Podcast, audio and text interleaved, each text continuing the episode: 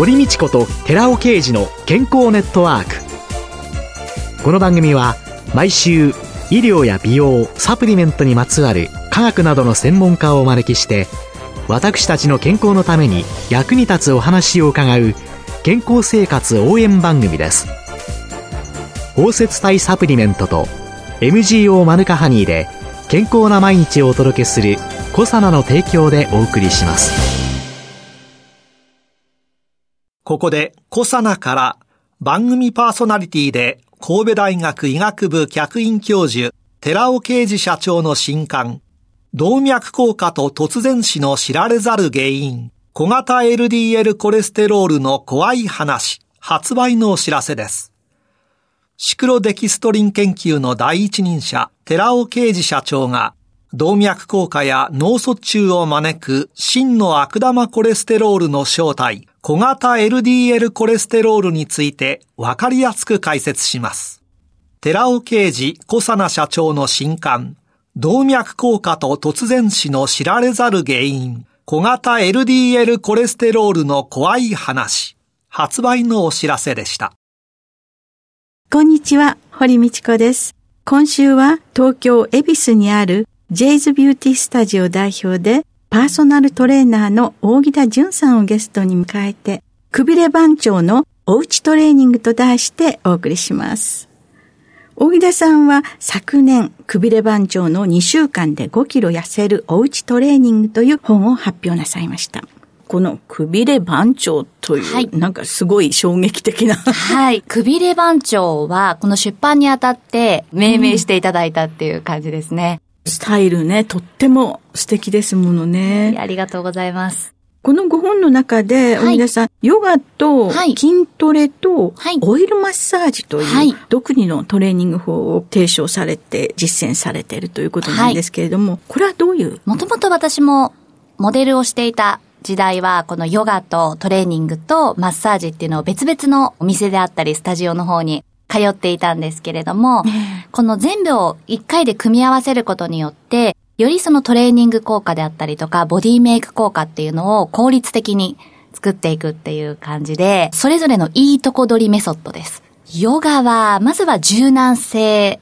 体のウォーミングアップにもなりますし、ストレッチ効果も高いですし、体を温めて伸ばして、あとは呼吸を深めるというところで、一回マインドリセットできるというか、少し落ち着いた状態でメンタルを整えたり、ふーっと一息ついていただくっていうのがヨガのいいところかなと思ってます。結構忙しい方も多くスタジオにいらっしゃるので、久しぶりに運動する方も多いので、一旦ヨガで呼吸を落ち着けて、体を伸ばしてから頑張るトレーニングに入っていくっていう感じですね。ヨガから入って、はい、次に筋トレ。そうです。筋トレのいいところは、より少し負荷をかけたりとか、エクササイズバンドであったりとか、バランスボールを使うことで、体幹を整えたりですとか、あとはよりバストアップとか、くびれを作りたいとか、お尻上げたいみたいなボディメイクがより実現できるのが筋トレのいいところかなと思ってます。体の本当にラインを作れるのが筋トレなので、私、はい、第一日目で挫折したこの本のあれは。でで、その挫折理由というのを申し上げますと、はい、はい、足を前に置きながら重心を傾けていってって言った時に、小村帰りになっちゃうんです。あ、そうでしたか。痛い痛い痛いになり、いかに体使ってないかっていうことではあるんですけれども、はい、そこで、これはもう私には無理っていうような感じで、はい、今度はできそうなのだけつまみ食いしていったという。ああ、なるほど。でもそのやり方もありだと思います。まずはなんか体を動かしてみるっていうところからが大事だと思うので、筋トレまでパートできなくても、ヨガのパートだけ続けていただくとか、そういうのもありかなと思います。最初から全部フルコースでやろうと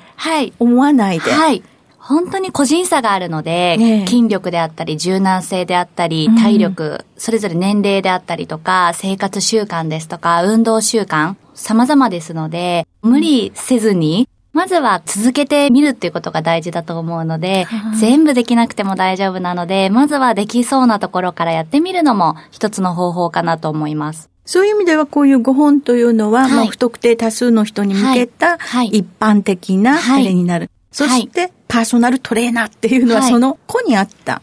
ものを合わせてはい伝えていかれるということです。か、おっしゃる通りですね。もうパーソナルトレーニングの方では、本当に個々に合わせた柔軟性、筋力、体幹力、そのご希望されてる理想の体に向けて、よりパーソナルな内容でやっております。そうするとなんとなくヨガと筋トレだけでいいような気もしてしまうのですが、はい。もう一つのオイルマッサージ オイルマッーサージ。そうですね。ヨガと筋トレだけでもだいぶ効果っていうのは目に見えたものが出てくるんですけれども、オイルマッサージはヨガで体を温め、筋トレで内側からまた燃やし、ボディメイクをしたところで、顔のむくみとか、足のむくみとか、リンパの詰まりとか、この辺のお顔周りとかをしっかり総仕上げしていくような形で、よりスッキリ感も出ますし、体だけでなく、お顔周りだったりとか、あとは足とか、その辺がよりクオリティ高く仕上がっていくと言いますか、総仕上げっていう感じですね。リンパの詰まりを流すっていうメソッドになってます。水太りだとはいかはいっていうような表現をする、はいはいそういうようなものが体の代謝を高めながら水分の排泄も良くしていく。そうですね。よくスタジオに来られる方で痩せたいんですけど、今まで全然運動をしてない方で、いきなり筋トレをされると、結構足がむくんでいたりとか、お顔周りもリンパが詰まって、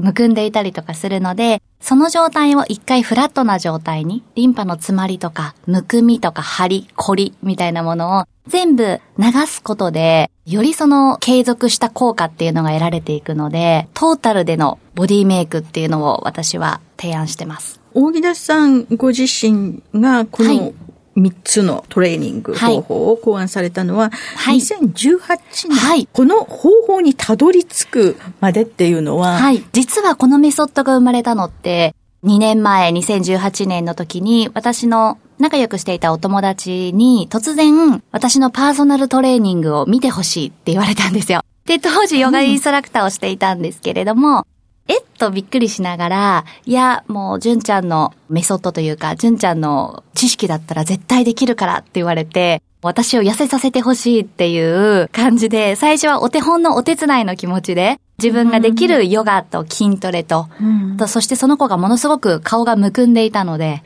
それでマッサージもプラスして、ヨガ筋トレマッサージっていうメソッドがもう偶然にも生まれたっていう感じですね。お友達のために、そう自分がそもそも一つずつはいやってらしたことが、そうですねお友達のためあ、に、そうですね。全部 フルコースはいフでルコースで入れてみたら、入れてみたら、その方がですね、2週間ぐらいでものすごく痩せたんですよ。3キロから4キロぐらい体重が落ちまして、2週間で2週間で。で、お腹も結構割れまして。二週間で？二週間で。すごく変わったんですよ。で、ええ。その子が SNS で、自分の SNS で投稿をしていたら、私も受けたいですみたいな感じで問い合わせが来たっていういきさつなんですけれども。それで問い合わせが来て、はい。それではい。どんどん、私もまだ当時はパーソナルトレーナーとして、これをメソッド化して、スタジオでお仕事としてやるっていう気持ちはなかったんですけれども、次にやりたいって言ってくれた方がええ、もともと長く私のヨガのレッスンに来てくださっている生徒さんで、ええ3週間後に自分の挙式があるんだけれども、体作りが全く間に合ってないと。私もパーソナルトレーニングしてもらえないかって言われたんですよ。で、私はびっくりして、えっ？と思いながら、結構その方がふっくらされてて、シェイプが必要な方だったんですよ。で、時間も3週間しかないということで、どうしようかなと思いつつも、私もその式に呼ばれてた側だったので、これは、まあ、なんとかできるところまでやろうと思いまして、3週間一緒にトレーニングをしたら、本当にその方はマイナス5.5キロ、3週間で。で、体脂肪率がマイナス6%落ちまして、もう別人のように細くなって、スタイル良くなって、会場に参加されてたゲストが、え？ってびっくりするぐらい変わりようになって、いやいや、マイナス5.5キロと言っても、はい。その、首で番長でいらっしゃるわけですから、はい。当然、ボディメイクはい。ですよね。はい。だから、ただ単純に痩せて体重が減ったってはい。いうわけではないわけですよね。そうですね。もう極端な食事制限と体を動かす筋トレというよりは、本当にトータルでヨガもして、筋トレもして、そしてマッサージ、特にまたその方もむくんでたので、むくみを流して、あとは食事制限ではなく、食事の指導っていうんですかね。ええ。食事の取り方、タはい。イミングとか、取るもの、はい。取る量っていうのをもう3週間しかなかったので、そこは細かくしっかりお伝えしながら、ええ。できるだけリバウンドしないように、3週間後にしっかりとドレスが綺麗に着こなせるようなボディメイクを提案しました。私ですね、はい。ダイネット歴はですね、はい。数知れず、あ数々数々知れず、数知れずなんですけれども、はい。リバウンドがやっぱりすごいんですよね。あー、やっぱりリバウンドをされる方っていうのは、やはりやってることが無理があったりとか、自分に合ってない方法だったりとか、うん。あとは、そうですね、やっぱちょっと極端なところがどこか出てるのかなっていうのはありますね。集中、やるときはやるんですけど、短期集中ではやれるけれども、長期的にできないものであったりとか、あとはなんだか本人が楽しくできてなかったりとか、嫌だなとか、きついなとか。嫌だな、きついな。だから瞬間風速は吹くんです。そうですよね。で、その後リバウンドでもっとすごい状態になるっていうのはいになって、現在に至るっていうわけなんですけれどなるも、ほど。ヨガインストラクターの時にい。らっしゃって、結婚までにはい。3週間ではい、見事5.5キロ痩せ、見事5.5キロ。体脂肪6%減って、この方はやっぱりリバウンドはないですか？なかったですね。今もそのまま通ってくださってます、2年間。それはすごいですね。はい。途中でもやっぱり、ダイエットとか自分で管理するっていうのが多分苦手な子なので、うんちょこちょこチクリチクリ、どう？って聞きながら、うん修正しながらですけれども、うん大きなリバウンドっていうのはないですね。5キロまた増えたとか、それ以上に増えたっていうのはなく、私もトレーニングでお伝えしているのは、自分の体との付き合い方どうやったら自分が太って、どうやったら自分が痩せれるのかっていうところを通いながら学んでいただくっていうのを一つのテーマにもしてます。体脂肪が6%で、はい筋力がつければ、はい基礎代謝も上がるし、はいやっぱりリバウンドしにくい体になっていくんでしょうね。そうですね。やはりもう見た目も違いますし、あとはやっぱ体の軽さとか、まあ本人の気持ちも違いますし、あとはやっぱり免疫力っていう面ですとか、基礎代謝が上がるっていうところも、よりその体質改善にもつながってくるかなと思います。そうするといい循環に。いい循環ですね。はい。で、無理なダイエットで悪い循環にどんどん入っていく人といい循環いいに入って循環です入ね。はい。で、ここまで聞くとですね、はい。その純式パーソナルトレーニングを体験してみたいという方がいらっしゃると思うんですけれども、はい。はいどうすればいいですあか、パーソナルトレーニング、ホームページの方からお問い合わせいただきまして、一度体験セッションができますので、120分間の体験セッションがヨガ、筋トレ、マッサージ、あとはカウンセリングも含めてやっておりますので、よかったらぜひお越しいただければと思います。ホームページの方は J's Beauty Studio ではい。検索してはい。大丈夫、はい。入れますか？もしくは私のお名前でも入れますので。あ、じゃあ、大北淳さん。はいということで、探していただいて、はい申し込んでいただければということですね。はいどうもありがとうございました。はい、ありがとうございました。今週のゲストは、東京恵比寿にある J's Beauty スタジオ代表で、パーソナルトレーナーの大木田淳さんでした。来週もよろしくお願いします。はい、よろしくお願いします。続いて、寺尾啓二の研究者コラムのコーナーです。お話は、小佐奈社長で神戸大学医学部客員教授の寺尾啓二さんです。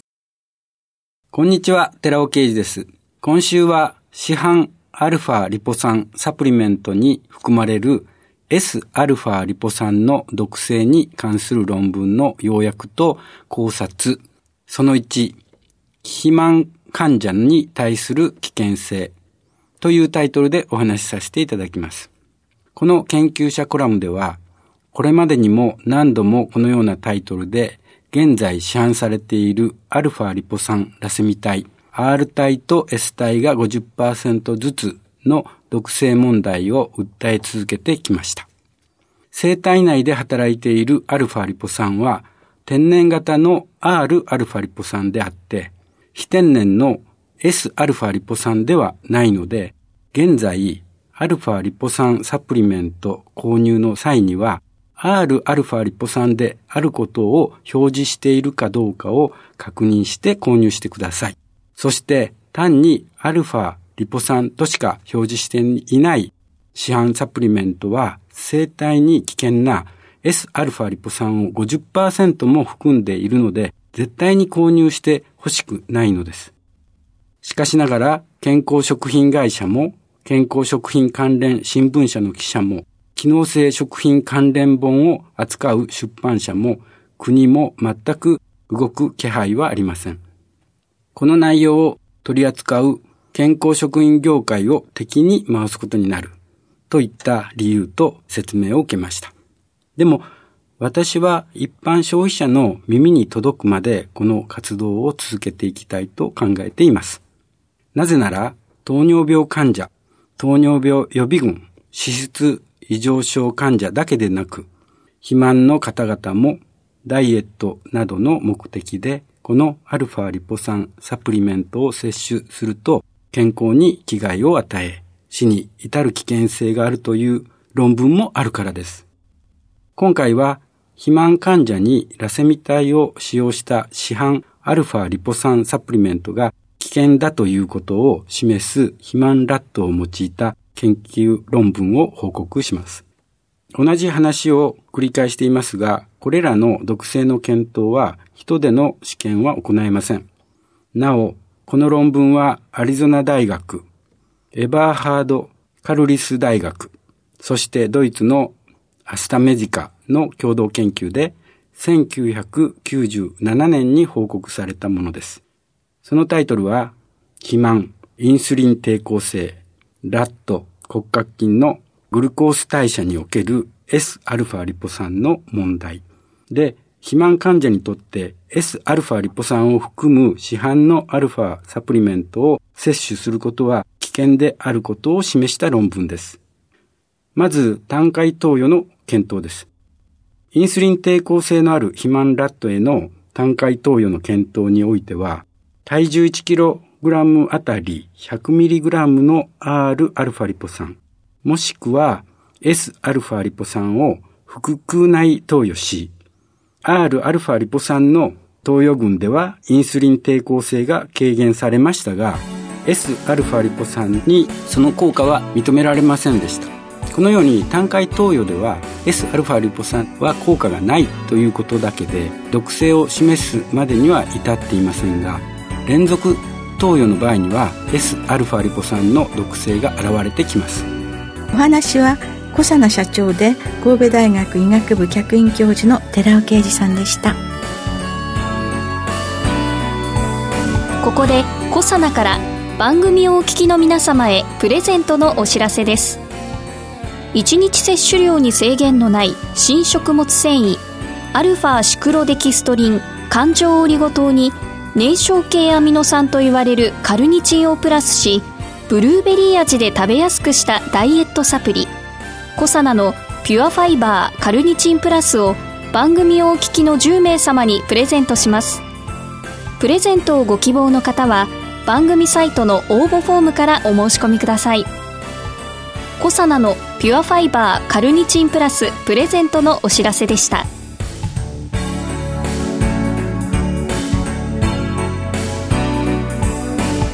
堀道子と寺尾啓二の健康ネットワーク